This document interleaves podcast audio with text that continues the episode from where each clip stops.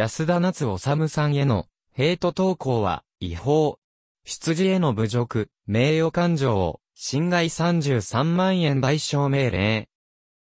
ツイッター上で在日コリアン2世の父と自身に対する差別的なヘイト投稿をされたとして、フォトジャーナリストの安田夏治さんが投稿したとされる男性に対して195万円の損害賠償を求めた訴訟で、東京地裁は6月19日、男性に33万円の賠償を命じた。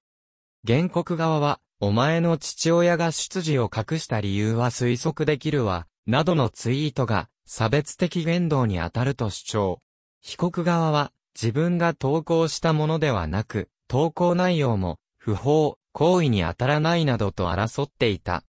安田さんは、記者会見で、被害の深刻さを伝えるために、こんなに肩に力を入れなければならない、社会なんだと感じながら、一年半を過ごしてきたと、振り返り、ツイートが違法と認定されたことに、正直ほっとしていると話した。判決には、もっと踏み込んで欲しかった思いもあるとし、今後控訴するかどうかは検討中だという。ツイートは、差別的な表現で名誉感情を侵害する問題のツイートは2020年12月に投稿された。安田さんは、ツイートが、1、本邦外出身者がそのことを理由に差別され、地域社会から排除されない権利を侵害する不法、行為。2、本邦外出身者がその出身国等の属性に関して有する民族的アイデンティティを侵害する不法、行為に当たると主張していた。判決はまず、ツイートはアカウントにログインをした被告によってされたものと推認するのが相当とし、男性によるものであると認定。1については、権利や法律上保護された利益を認める余地があると言及しつつも、今回のツイートは安田さんを地域社会から排除することを先導するような表現とまでは言えないと判断し、不法行為の成立を否定した。もっとも、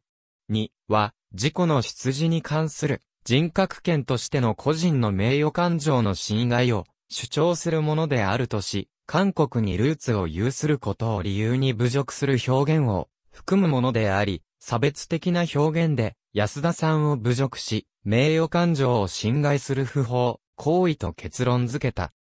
安田さん、法整備の遅れは命に関わる問題。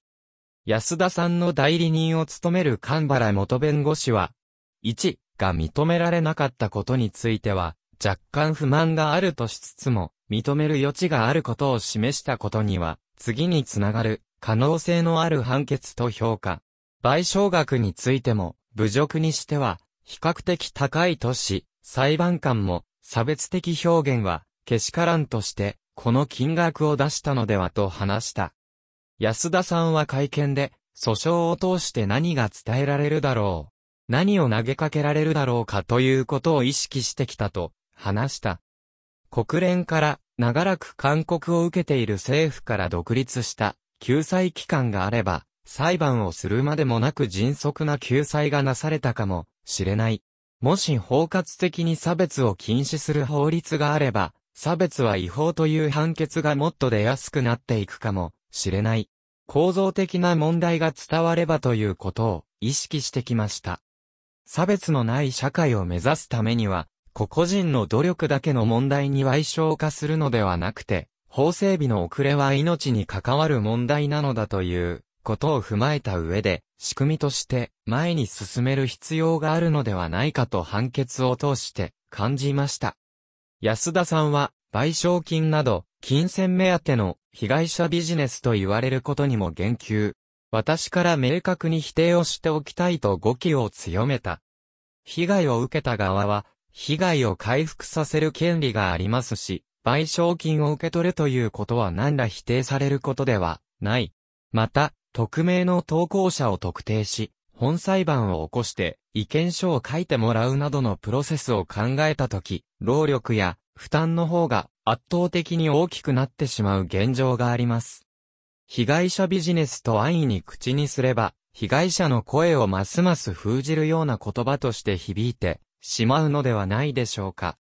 安田さんは、いわゆる、ヘイト投稿が注目を集めなかったとしても、誰でもいつでもアクセスできるリスクが残り続ける。矛先を向けられた側にとっては、大きな苦痛と指摘した。別の男性とは和解成立も、いきなり違約金振り込まれる。安田さんは当初、前述のツイートとは別の差別的な投稿をしたと、される30代男性も提訴していた。提訴後に、男性の代理人弁護士より、投稿した事実は認める。深く反省しているため和解を提案するとの連絡があったという。裁判所から和解を進められたこともあり、男性が解決金10万円を支払うほか、全国心理業連合会が主催する加害者プログラムの受講を義務付ける内容を盛り込んだ和解が成立。和解案には受講しなかった場合には違約金40万円を課す条項も含まれていた。